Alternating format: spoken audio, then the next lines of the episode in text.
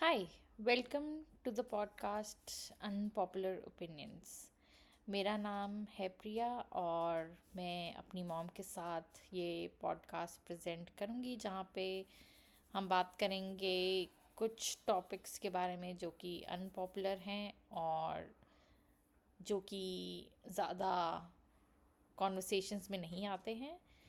तो let's get started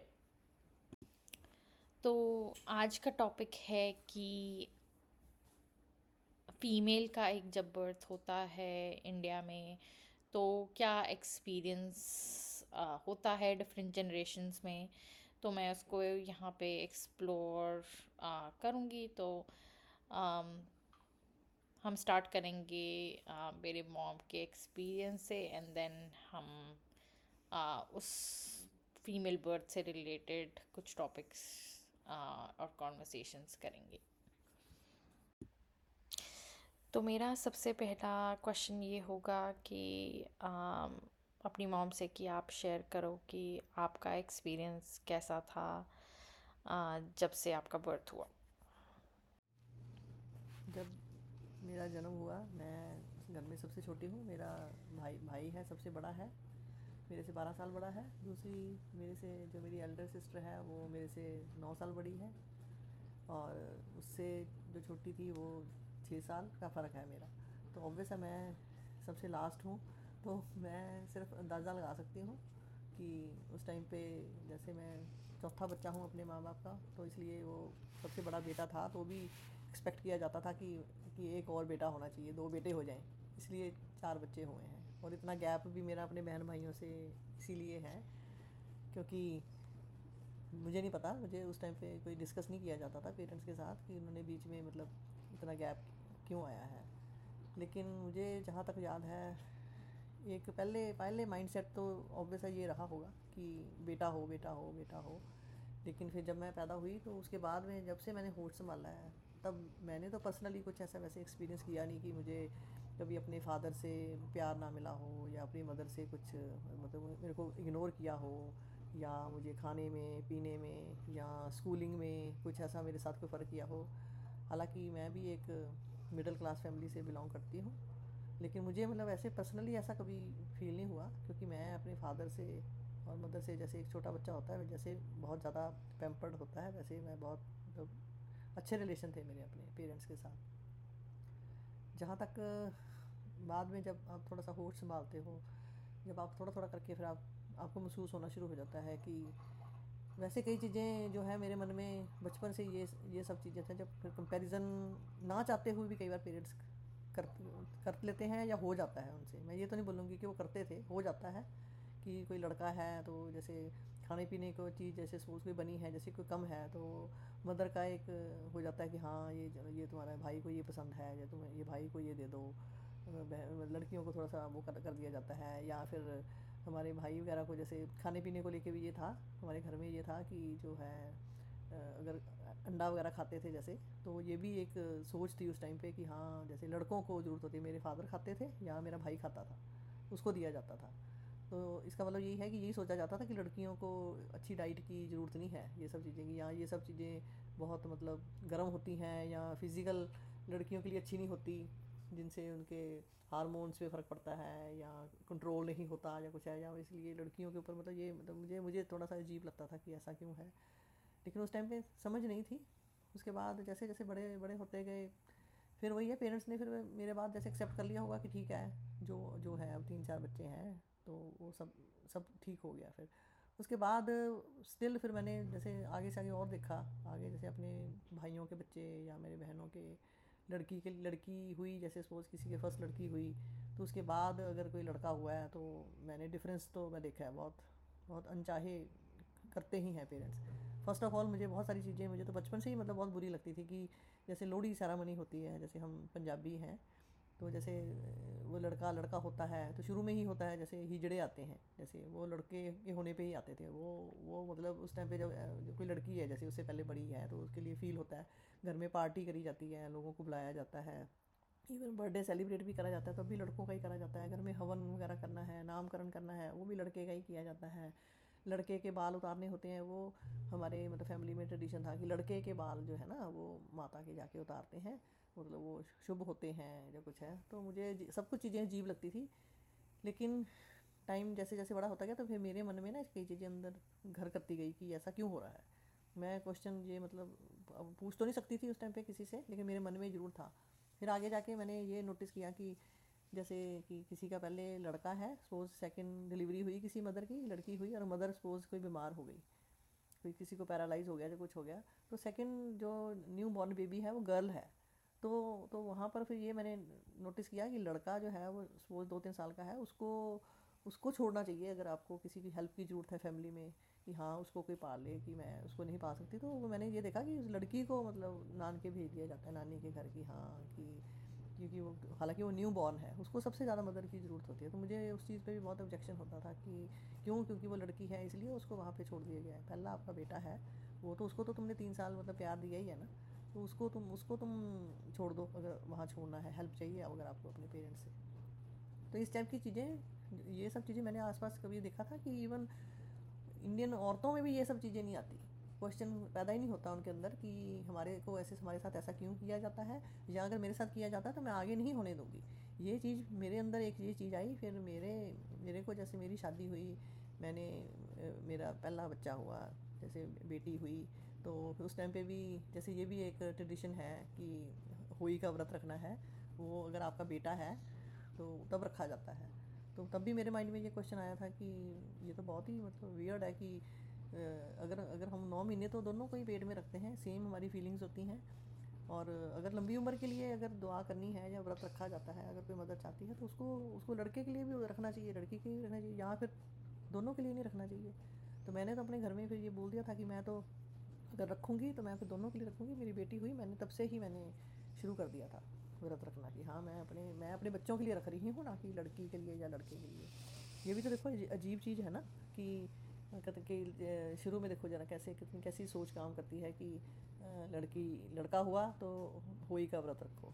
फिर जब उस लड़के की शादी हो जाती है तब अपना जो है मदर है वो व्रत करना बंद कर देती है और अपनी अपनी बहू को बोलती है कि तू अब करवा चौथ का व्रत रख, मैं फ्री हो गई हूँ अब। तू मतलब इसका मतलब जो लड़का है, उसकी वाइफ जो है, वो अपने पति के लिए व्रत करे, या एक मदर है तो वो अपने बेटे के लिए। यानी कि आदमियों को ही एक लंबी उम्र की ज़रूरत है, लड़की तो वैसे ही पल जाती है। या जहाँ इसको कोई लंबी उम्र की ज़रूरत नहीं है।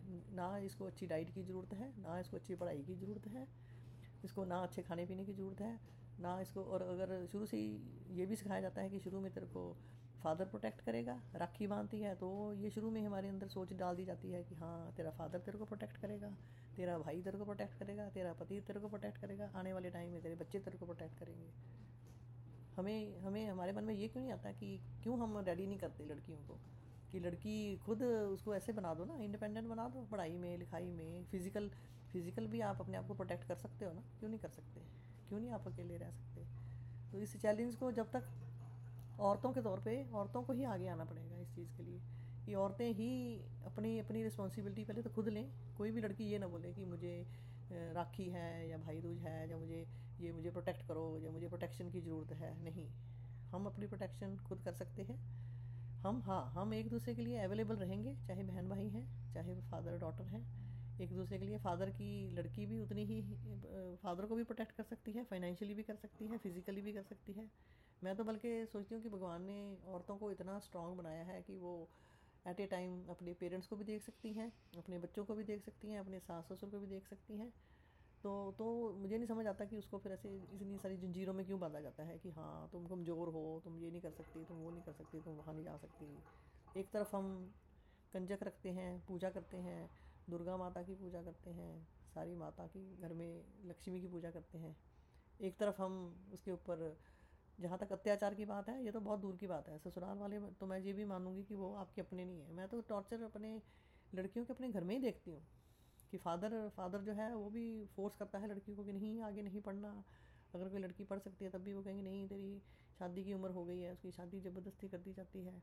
या अगर वो जाके आके बताती है कि हाँ मेरे ससुराल में मुझे ये प्रॉब्लम है या कुछ है। तो ये भी नहीं जज कर पाते।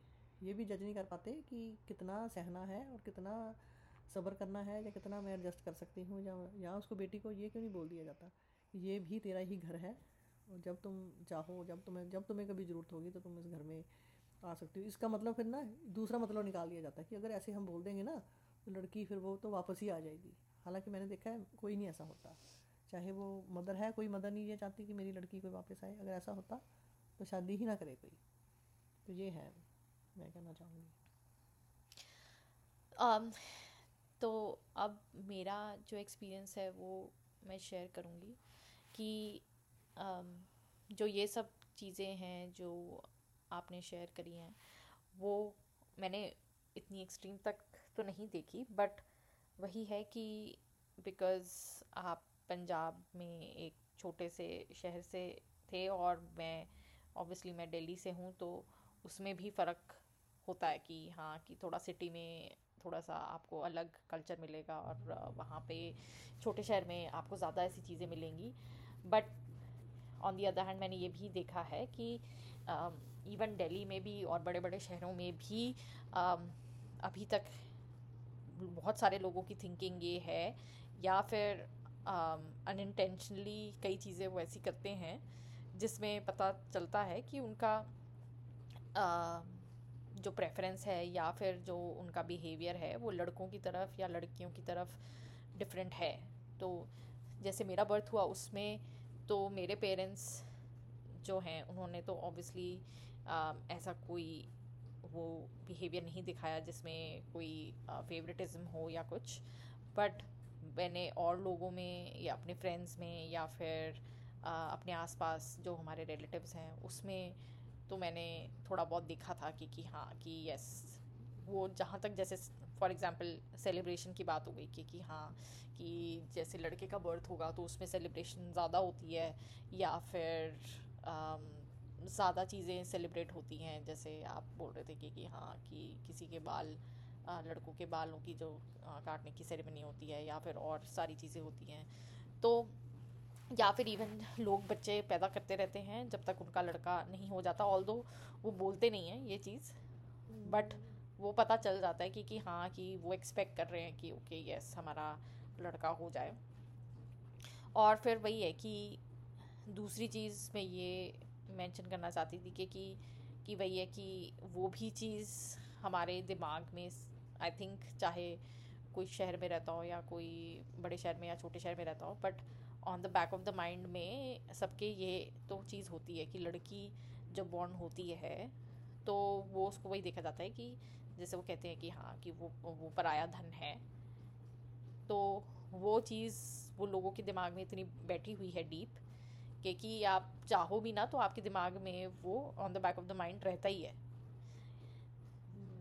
तो उससे भी फ़र्क पड़ता है कि कि हाँ कि लड़की को ऐसे ही देखा जाता है कि हाँ ये तो मतलब इसने तो चले ही जाना है या वट या इसकी शादी हो जाएगी या आ, तो उस चीज़ से भी फ़र्क पड़ता है जिसमें आ, लड़की को ऐसे नहीं देखा जाता कि ओके कि हाँ हम इसके ऊपर डिपेंड कर सकते हैं जो कि लड़कों से एक्सपेक्टेशन होती है कि हाँ कि ओके जब माँ बाप बूढ़े हो जाएँगे तो हाँ हमें सपोर्ट की ज़रूरत होगी या वट तो उसमें आ, उनकी एक्सपेक्टेशन होती है कि हाँ कि लड़का हमारा करेगा हमें इसलिए हम उसको इसलिए प्रेफरेंस देंगे। बट लड़की जो है वो तो यू नो शादी करके चली जाएगी वो तो कुछ हमारा करने नहीं वाली या कर नहीं सकती तो इसलिए हम उसके ऊपर डिपेंड नहीं कर सकते। तो वो भी एक आ, ऐसा बिलीफ है जो कि लोगों के माइंड में बैठा हुआ है जिसको कोई क्वेश्चन नहीं करता या फिर उसको चेंज करने की कोशिश नहीं करता क्योंकि वो चाहे पहले, बहुत सालों पहले ये चीज़ मे बी सच हो बट अब इस टाइम पे तो नहीं तुम बोल सकते कि ऐसा नहीं है, क्योंकि अभी भी अब लड़कियाँ ऑब्वियसली सपोर्ट अपने माँ बाप को भी कर सकती हैं, अपनी फैमिली को भी कर सकती हैं, क्योंकि इक्वल ही है अब।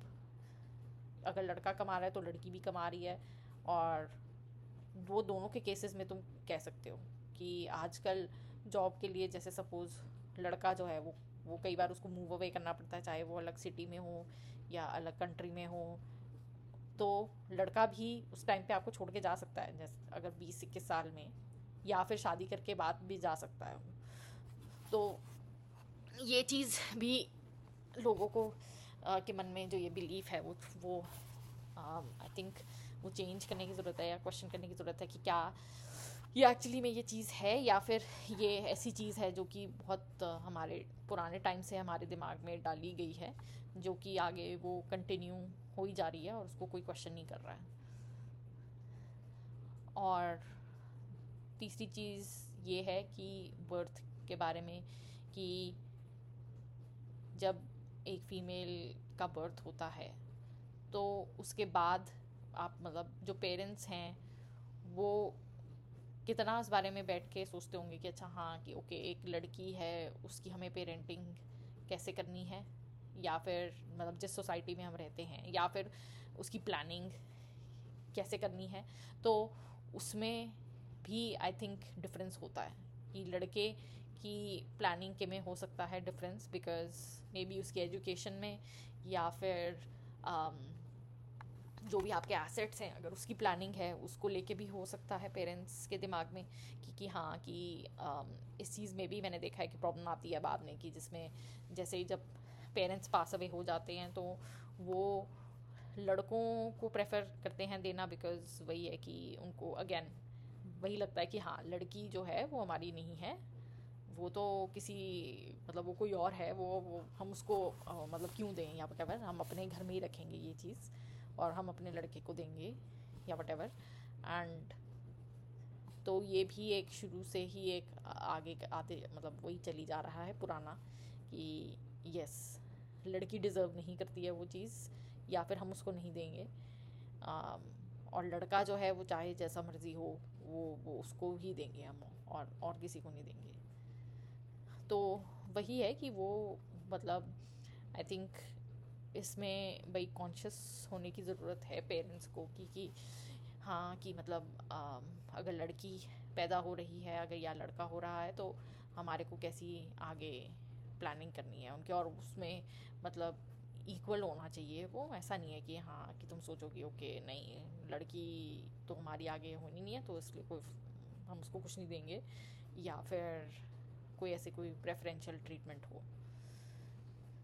बाकी तो अब वो तो इंडिया में एनीवेज इलीगल है कि हाँ कि तुम्हारे को जेंडर नहीं पता चल सकता जो कि मेरे हिसाब से अच्छी चीज़ है बट वही है कि लोग जो है आ, हमारे को जैसे अभी भी पता है कि इस चीज़ के लिए भी लोग कितना ट्राई करते हैं कि कि हाँ कि हमारा लड़का हो चाहे वो मेडिसिन लें उसके लिए या हम्म। फिर आ, जो भी है नुस्खे वगैरह होते हैं वो भी करते हैं लोग कि हाँ कि लड़का होना चाहिए। तो वो भी चीज़ वही है उसका आ, बहुत सारे पेरेंट्स ये नहीं सोचते कि कि आसपास क्या लोगों के ऊपर फ़र्क पड़ता है। क्योंकि आ, अगर सपोज़ आपकी लड़की है और आप का आपका सेकंड बच्चा आपको करना है हम्म। और आप उसके सामने ये सब चीज़ें कर रहे हो तो उसको मैसेज यही जाता है कि कि हाँ कि we don't want another you या फिर हाँ हमें लड़की नहीं चाहिए। तो। तुम्हारे को अनवांटेड वाली फीलिंग आती है पहले से ही तुम्हें, तुम्हारे अंदर वो अनवांटेड वाली फीलिंग चली जाती है कि यस ये यू आर नॉट वांटेड या फिर उसको शुरू से ही उसके सामने ऐसी बोला जाता है चीज़ें कि वो अच्छा हाँ लड़कियाँ तो पराया धन होती हैं, या वट तो वो भी एक शुरू से ही उसके मन में डाल दिया जाता है कि कि हाँ कि यू नो तू यहाँ पे बिलोंग नहीं करती है। सारे वर्ड भी गलत यूज़ किए जाते हैं ना कि शादी के नाम पे जैसे फादर से वो कन्यादान कराया जाता है। पहली बात तो कन्या जो है वो कोई कोई मटेरियल थोड़ी है कोई जो हाँ, वो, वो कोई प्रॉपर्टी हाँ, नहीं है ना मेरा कोई पर्सनल एसेट है ना कोई मेरी कोई प्रॉपर्टी है जो हम हम कौन होते हैं मतलब लड़की को फिर ऐसे दान करने वाले? तो वही ना, ये सारे सारे वर्ड ही बहुत मतलब गलत यूज़ करे जाते हैं तो ये अच्छी, इससे अच्छी बच्चे को पॉजिटिविटी कैसे आएगी? दूसरा, वही होना चाहिए, बच्चे आप पहले ये डिसाइड करने चाहिए, ये मेरे हिसाब से सबसे पर्सनल ये डिसीज़न औरतों का होना चाहिए। क्यों? क्योंकि नौ महीने उसने ही पेट में रखना है, पालना भी उसी ने है, दुख भी उसने करना सुख भी कर, अगर अगर उसी ने ही करना है, या तो फिर मतलब आपका एक डील होनी चाहिए हस्बैंड वाइफ में, कि फिफ्टी फिफ्टी परसेंट है, जैसे हमने हमारा हर चीज़ पे कंट्रीब्यूशन होगा, सब कुछ सेम होगा। सब कुछ जो भी है और जो डिज़र्व करेगा।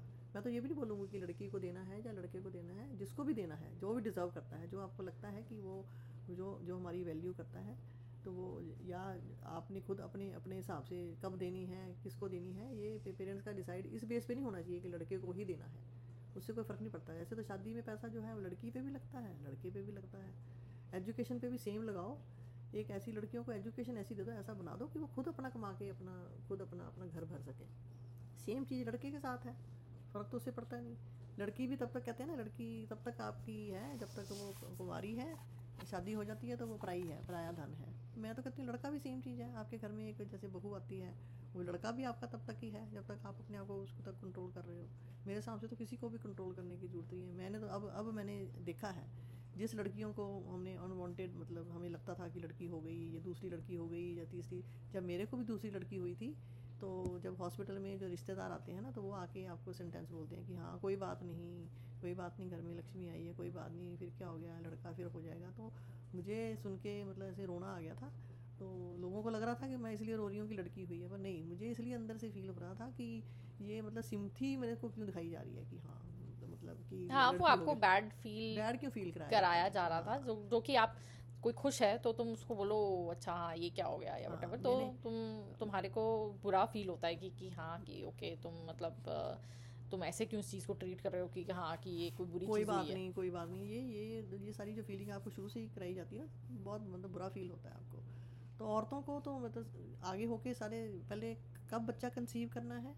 कितने बच्चे कंसीव करने हैं? कितने बच्चे आपने पालने हैं? अगर आपने आपको शौक है एक करना है, दो करना है, कितने आप अफोर्ड कर सकते हो, कितनों को आप अपनी अपनी एनर्जी दे सकते हो, कितना आप अपना टाइम दे सकते हो। आजकल क्यों क्यों? क्योंकि जैसे मेरे टाइम पे वही है, तीन बच्चे हमने कर लिए, क्योंकि मैं हाउस वाइफ थी, घर पे प्रॉपर मैं केयर कर सकती थी, मैंने अपने बच्चों को पूरा टाइम दिया है और पूरा अपनी, उनके टीनेजर में भी पूरा उनको सपोर्ट किया है, आगे जाके भी हमने, आज भी हम पूरा सपोर्ट कर रहे हैं मेंटली फिज़िकली अवेलेबल भी हैं। कोई फोर्स नहीं करते हम कि हाँ कब शादी करनी है, नहीं करनी। शादियों को लेके भी ये बहुत ही मतलब दिमाग में डाला जाता है कि हाँ इस एज तक शादी करनी है।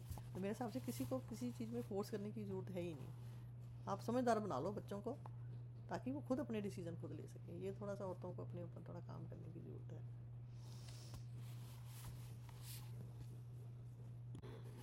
तो अब जो एक और चीज़ थी उसके बारे में मैं बात करना चाहती थी कि कि जब कोई कपल है, कोई मैरिड कपल है और वो डिसाइड करते हैं कि ओके हम बच्चा पैदा करेंगे। और तो उससे पहले जो थोड़ी सी मैंटालिटी होती है और उसके बाद जो मैंटालिटी होती है वो चाहे और लोग आपको क्या बोलते हैं या आप खुद क्या सोचते हो कि ट्यूड मतलब जब बर्थ हो जाएगा बच्चे का तो फिर उसकी टेक केयर करने का। कि कौन उसकी टेक केयर करेगा और किसकी कितनी रिस्पॉन्सिबिलिटी है। तो पहले तो ये होता था कि यस लड़कियाँ हाउसवाइफ होती थी, उनकी सोल रिस्पॉन्सिबिलिटी सिर्फ़ ये होती थी कि ओके तुम्हें घर देखना है और तुम्हारे को, पति को देखना है और तुम्हारे सास ससुर को देखना है या वट एवर एंड देन तुम्हें बच्चा पैदा करना है और वो तुम्हारी रिस्पॉन्सिबिलिटी है। बाकी जो बाहर का पूरा देखना है वो लड़का देखेगा। उसकी सिर्फ़ ये रिस्पॉन्सिबिलिटी है कि उसको पैसा कमाना है और पैसा कमा के घर लेके आना है और बाहर के काम अगर कोई करने हैं तो वो लड़का करेगा। बट अब ऑब्वियसली लड़कियाँ जो हैं वो बहुत मॉडर्न हो गई हैं और वो जॉब करती हैं वो बाहर के काम भी करती हैं वो ड्राइव भी करती हैं वो आ, सब कुछ करती हैं। बट अब उसके कॉन्सिक्वेंसेस ये हो गए हैं कि लड़की के ऊपर ये एडिशनल काम हो गए हैं, जो वो सारे, वो पहले हाउस वाइफ वाले काम कर रही थी बट अब in addition to to that अब वो उसको और भी बाकी भी काम करने पड़ रहे हैं, चाहे वो पैसा कमाना हो, चाहे बाहर के काम करने हो। वो, उसको ऐसे देखा जाता है कि ओके हाँ वो सपोर्ट कर रही है अपने हस्बैंड को, या अपनी फैमिली को सपोर्ट कर रही है, या अपने बच्चों को सपोर्ट कर रही है एंड उसमें लोग यही बोलते हैं कि हाँ तो क्या हो गया? यू नो वो वो, उसको करना ही चाहिए, और उसकी ड्यूटी है, या उसमें वो कुछ कुछ एक्स्ट्रा नहीं कर रही या वो कुछ ऐसा खास नहीं कर रही या वो कुछ स्पेशल नहीं कर रही।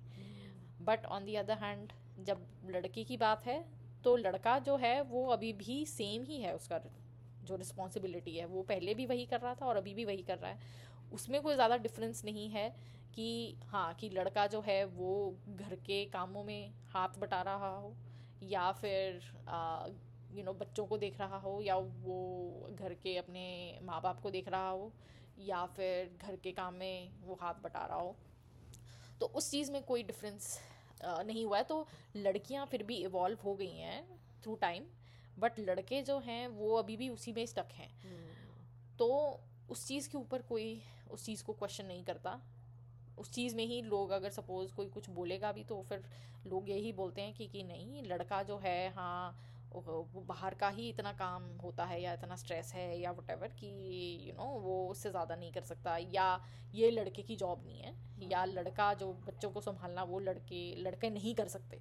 वो इस वो भी एक इमोशनल ब्लैकमेल करा जाता है कि नहीं वो माँ माँ की माँ बच्चे को माँ की ज़्यादा ज़रूरत होती है या फिर माँ ही एक बच्चे को देख सकती है या ये ये सब चीज़ें जो हैं जो कि जो ये सब चीज़ें भी गलत लोगों के दिमाग में डाली जा रही हैं कि कि हाँ कि ये सब चीज़ें पॉसिबल ही नहीं है या लड़के कर ही नहीं सकते हैं कि लड़कों में ये कैपेबिलिटी नहीं है जो कि एक गलत चीज़ है क्योंकि वही है बहुत सारे दुनिया में सिंगल फादर्स एग्जिस्ट करते हैं जो कि बच्चों को भी देख रहे हैं बाहर का भी कर रहे हैं घर का भी कर रहे हैं सब कुछ कर रहे हैं। तो ये चीज़ पॉसिबल है।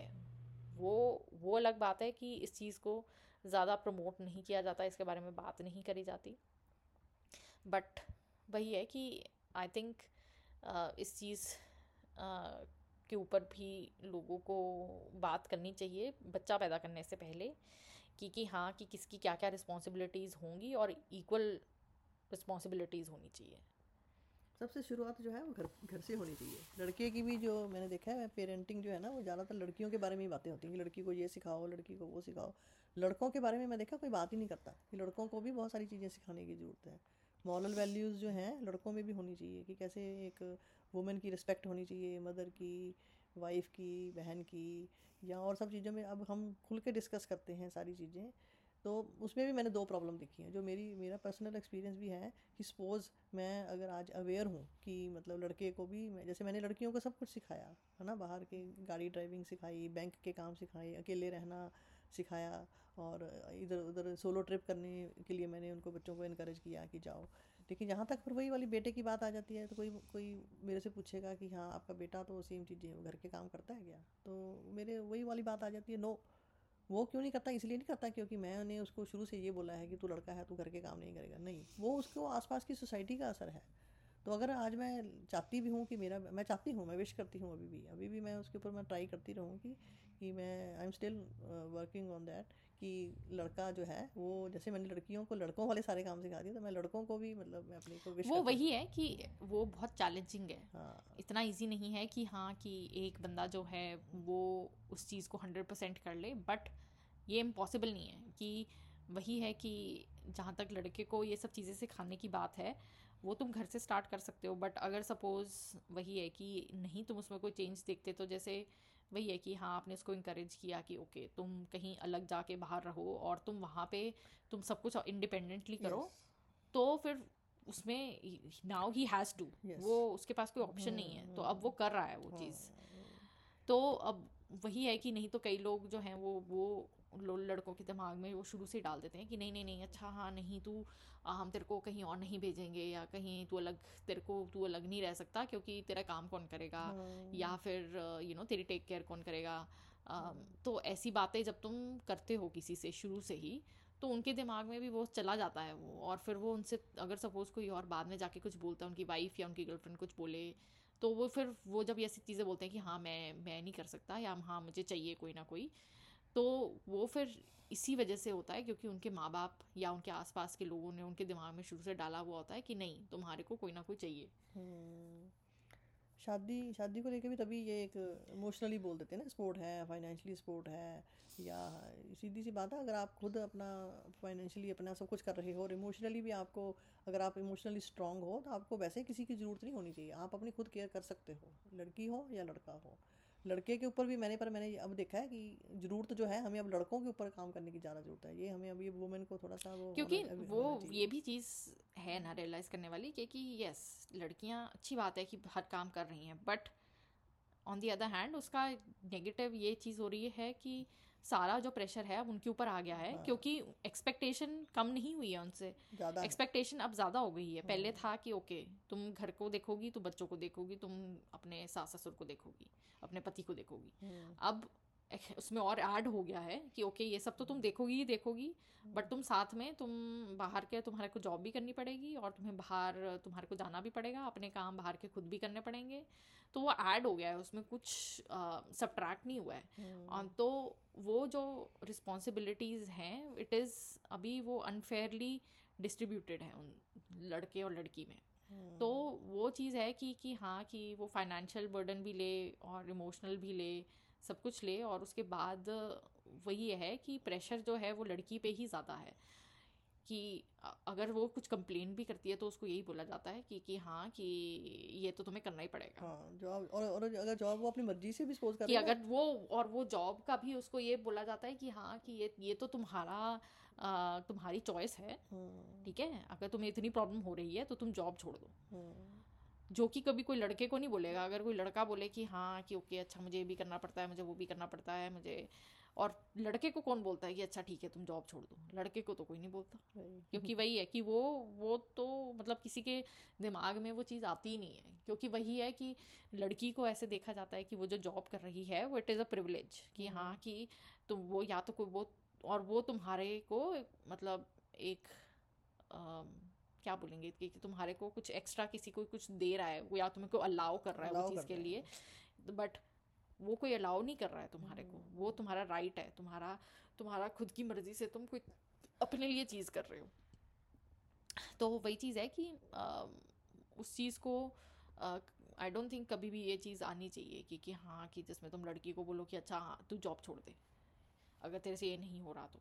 इंस्टेड उस ये बोलना चाहिए कि ओके तुम अपने आपस में बैठ के सब बात करो कि, ओके, हम कैसे हेल्प आउट कर सकते हैं एक दूसरे को? या जो भी रिस्पॉन्सिबिलिटीज़ हैं, वो सब में डिवाइड कैसे हो सकती हैं? अगर सास, ससुर और बीवी और हस्बैंड साथ में रहते हैं तो वो चारों कंट्रीब्यूट कैसे कर सकते हैं? अगर हस्बैंड वाइफ हैं सिर्फ़, वो अगर अकेले रहते हैं तो वो कैसे उस चीज़ को कंट्रीब्यूट कर सकते हैं इक्वली या फिर और अगर उन्हें और हेल्प की ज़रूरत है तो वो और हेल्प कहाँ से ला सकते हैं? तो वो इस चीज़ के बारे में सोचना चाहिए राधा देन कि तुम लड़की को बोलो कि अच्छा नहीं, तेरे को, अगर तेरे को इतनी प्रॉब्लम हो रही है तो तू जॉब छोड़ दे। वो से ये पता चलता है ना कि तुम, तुम्हारे दिमाग में तुम्हें वो है, तुम्हारे को वो चीज़ बॉदर कर रही है कि ओके, लड़की को ये जॉब नहीं करनी चाहिए। वो तुम मजबूरी में तुम बस उसके हाँ में हाँ में ला रहे हो कि अच्छा हाँ ठीक है, तू जॉब कर ले बट अंदर ही अंदर तुम्हें अच्छा नहीं लग रहा कि वो जॉब कर रही है। तुम्हारे दिमाग में वही बिलीफ पुराना है कि हाँ कि लड़की को तो घर रहना चाहिए और उसको बच्चे संभालने चाहिए, उसको घर संभालना चाहिए। तो वो चीज़ तुम्हारे को मतलब तुम्हारे को डाइजेस्ट नहीं हो रही है कि हाँ कि नहीं ये जॉब क्यों कर रही है? एक्स्ट्रा प्रिविलेज माना जाता है ना कि एक्स्ट्रा प्रिविलेज दे रहे हैं तेरे को ये सब चीज़ें हाँ, या वही या या वो उसको हॉबी की तरह देखा जाता है कि अच्छा हाँ ये तो एक ऐसी टाइम पास के लिए इसने हॉबी करा हुआ है ये कोई सीरियस चीज़ नहीं है। उसको एज अ करियर नहीं देखा जाता कि कि हाँ कि ओके ये लड़की एक्चुअली में कुछ अपनी लाइफ के साथ कोई अपना मतलब करियर बिल्ड कर रही है नहीं। उसको एज अ हॉबी देखा जाता है कि अच्छा ये तो टाइम पास कर रही है या फिर उसको ऐसे देखा जाता है कि अच्छा हाँ पैसे के लिए वो थोड़ा हेल्प आउट कर रही है या वट तो वो वो दोनों चीज़ें वो भी बिलीफ सिस्टम गलत है कि हाँ कि कोई जॉब सिर्फ़ इसलिए करता है पैसे के लिए या फिर टाइम पास के लिए। ज़रूरी नहीं है। बहुत सारे लोग जो हैं वो अपनी लाइफ के साथ कुछ करना चाहते हैं कुछ बिल्ड करना चाहते हैं एक अपना करियर बिल्ड करना चाहते हैं अपने स्किल्स यूज़ करना चाहते हैं। तो उसके लिए भी ये करियर होता है आपका या आपकी जॉब होती है। सिर्फ़ इसलिए नहीं होता कि अच्छा हाँ बस टाइम पास के लिए कोई कुछ कर रहा है। जो कि अगेन लड़कों के लिए कभी नहीं सो, सोचा जाता कि हाँ कि लड़का जो है वो टाइम पास के लिए जॉब कर रहा है। नहीं उसका उसकी जॉब तो मतलब सबसे दुनिया में सबसे इम्पोर्टेंट है। उसको, उसके लिए वो उसको बोलेंगे कि हाँ कि अच्छा उसको डिस्टर्ब मत करो। अच्छा वो हाँ वो बहुत स्ट्रेस्ड होके बाहर से आया है यू नो उसको ये चाहिए होता है, उसको वो चाहिए होता है, उसकी सारी नीड्स पूरी करो कि नहीं, वो तो उसकी दुनिया में सबसे इम्पोर्टेंट जॉब है। उसके में कभी नहीं सोचा जाता कि कि हाँ कि नहीं, वो वो सिर्फ़ पैसा कमाने के लिए जॉब कर रहा है या फिर वो टाइम पास के लिए जॉब कर रहा है। वो जॉब करके आता है, थक के आता है तो उसको पानी ऑफ़र होना चाहिए चाय ऑफ़र होनी चाहिए और अगर बाई चांस हस्बैंड की जॉब थोड़ी सी अच्छी है और रिलैक्सेबल जॉब है वाइफ बहुत थक हार के आती है जब लेट आती है तो उसके ऊपर क्वेश्चन होता है कि क्यों लेट आई है या उसको कोई चाय या पानी पिलाना तो जो है वो मतलब डिज़र्व नहीं करती वो वो आते ही स्माइल करके घर में सारे काम करे ये सब चीज़ें एक्सपेक्ट की जाती हैं वो नहीं थक हम्म। सकती हाँ एग्जैक्टली exactly, भाई कि हाँ हम्म, कि हम्म। वो उस चीज़ में तो वो उसको ऐसे ही ट्रीट किया जाता है कि कि हाँ वी डोंट केयर कि अगर तू थक कर आई है या अगर तू स्ट्रेस होके आई है ठीक है? हमें उससे कोई फ़र्क नहीं पड़ता। तुझे घर पे आके तो ये करना ही पड़ेगा। तेरे तेरे को काम करना पड़ेगा। हम हमको वही लड़का हो वो लड़के को कभी नहीं करेंगे वो ऐसे। वो लड़के को तो यही बोलेंगे कि कि हाँ कि नहीं नहीं हाँ स, स, सब समझो कि अच्छा हाँ वो उसकी जॉब बहुत टफ है और वो बहुत मेहनत करके आता है तो उसको कुछ मत बोलो। तो इन कंक्लूजन यही चीज़ है कि सबसे फ़र्स्ट चीज़ तो ये है कि अपने बिलीफ सिस्टम्स जो हैं उनको चैलेंज करना चाहिए कि जो कि बहुत पुराने बने हुए हैं और उसको चैलेंज करने का मतलब ये नहीं है कि हाँ कि तुम अपने कल्चर को रिस्पेक्ट नहीं करते हो या फिर आम, तुम इनसेंसिटिव हो या फिर तुम केयर नहीं करते हो। नहीं इसका मतलब ये है कि तुम एक्नॉलेज कर रहे हो कि यस एवोल्यूशन हो रहा है हमारा। हम ग्रो कर रहे हैं हम टाइम के साथ चल रहे हैं। अगर हम ऐसे नहीं करेंगे तो हम पीछे रह जाएँगे। टाइम आगे चला जाएगा, दुनिया आगे चली जाएगी, और तुम वही पीछे, तुम स्टक रह जाओगे। तुम दुनिया के साथ आगे नहीं मूव करोगे, तुम ग्रो नहीं करोगे। तो वही चीज़ है कि हर बिलीफ सिस्टम को क्वेश्चन करना चाहिए, चाहे उसमें शुरू शुरू में प्रॉब्लम होएगी, जिसमें लोग आपको बोलेंगे कि अच्छा कैसी बातें कर रहे हो? या फिर मोस्टली तो लोगों के पास जवाब ही नहीं होता है जो मेरे एक्सपीरियंस में अभी तक ये हुआ है कि अगर तुम बिलीफ सिस्टम क्वेश्चन करो कोई कि, कि ये ऐसा क्यों है तो उसमें आपको लोग चुप ही करा देते हैं कि अच्छा हाँ कैसी बातें कर रहे हो? या या ये कैसा स्टूपिड क्वेश्चन है? या फिर ऐसे ही होता है। तो ये एक एक्सेप्टेबल आंसर नहीं है कि हाँ कि ऐसे ही होता है। उसका उसका उसका कोई ना कोई रीज़न होता है हर चीज़ का। तो उस चीज़ को क्वेश्चन करो और फिर उसके बाद फिर देखो कि अच्छा ये चीज़ अब अप्लाई कर कर सकती है या नहीं कर सकती है और उसका कोई फ़ायदा है या नहीं है? उसमें तुम्हारे को कोई फ़ायदा हो रहा है या नुकसान हो रहा है? हेल्पफुल होने चाहिए हमारे जो भी रूल्स रेगुलेशन कल्चर हमारा जो भी जब लीव्स भी हमारे जो पुराने हैं वो इसीलिए उस टाइम के हिसाब से थे। वो उस टाइम के हिसाब से बने थे तो आगे से आगे वक्त चेंज होता जा रहा है। तो उस हिसाब से लेकिन हमने हमारे बिलीव्स वही चलते आ रहे हैं और हम सिर्फ़ फॉलो करते हैं आँखें बंद करके। कोई भी क्वेश्चन नहीं करता कि हम क्यों कर रहे हैं। इवन लेडीज़ भी नहीं करती खुद भी नहीं करते हम। खुद नहीं अपने आप पे क्वेश्चन करते कि हम अगर मैं चीज़ को किसी चीज़ को फॉलो कर रही हूँ तो क्यों कर रही हूँ? तो वो वक्त चेंज हो गया है अब और हम आगे से आगे लेडीज़ बहुत ग्रो कर रही हैं वुमेन बहुत ग्रो कर रही है। लेकिन अब गैप इसलिए आ रहा है पहले जो आदमी बहुत आगे थे, औरतें पिछड़ी हुई थी। अब मैं देख रही हूँ, औरतों ने बहुत तरक्की कर ली है, उनके विचारों में भी बहुत चेंज आ गया है, लेकिन अब आदमी वहीं स्टक हो गए हैं, लड़के वहीं स्टक हैं। वो आगे, वो वो नहीं एक्सेप्ट कर पा रहे कि लड़की ऐसे आगे कैसे निकल गई। तो उन लड़कों को अब थोड़ा सा एफर्ट डालना चाहिए कि आगे आओ और सब चीज़ें शेयर करो, अपनी रिस्पॉन्सिबिलिटी शेयर करो और अंडरस्टैंड करो कि लड़की भी किस किस चीज़ से गो थ्रू हुई है, इतने सालों से, सदियों से उसको दबाया जा रहा है। तो जब लड़के थोड़ा सा एफर्ट करना शुरू करेंगे, उनके पेरेंट्स उनकी सोसाइटी में जब वो बराबर पे आ जाएँगे तो फिर सब आसान हो जाएगा।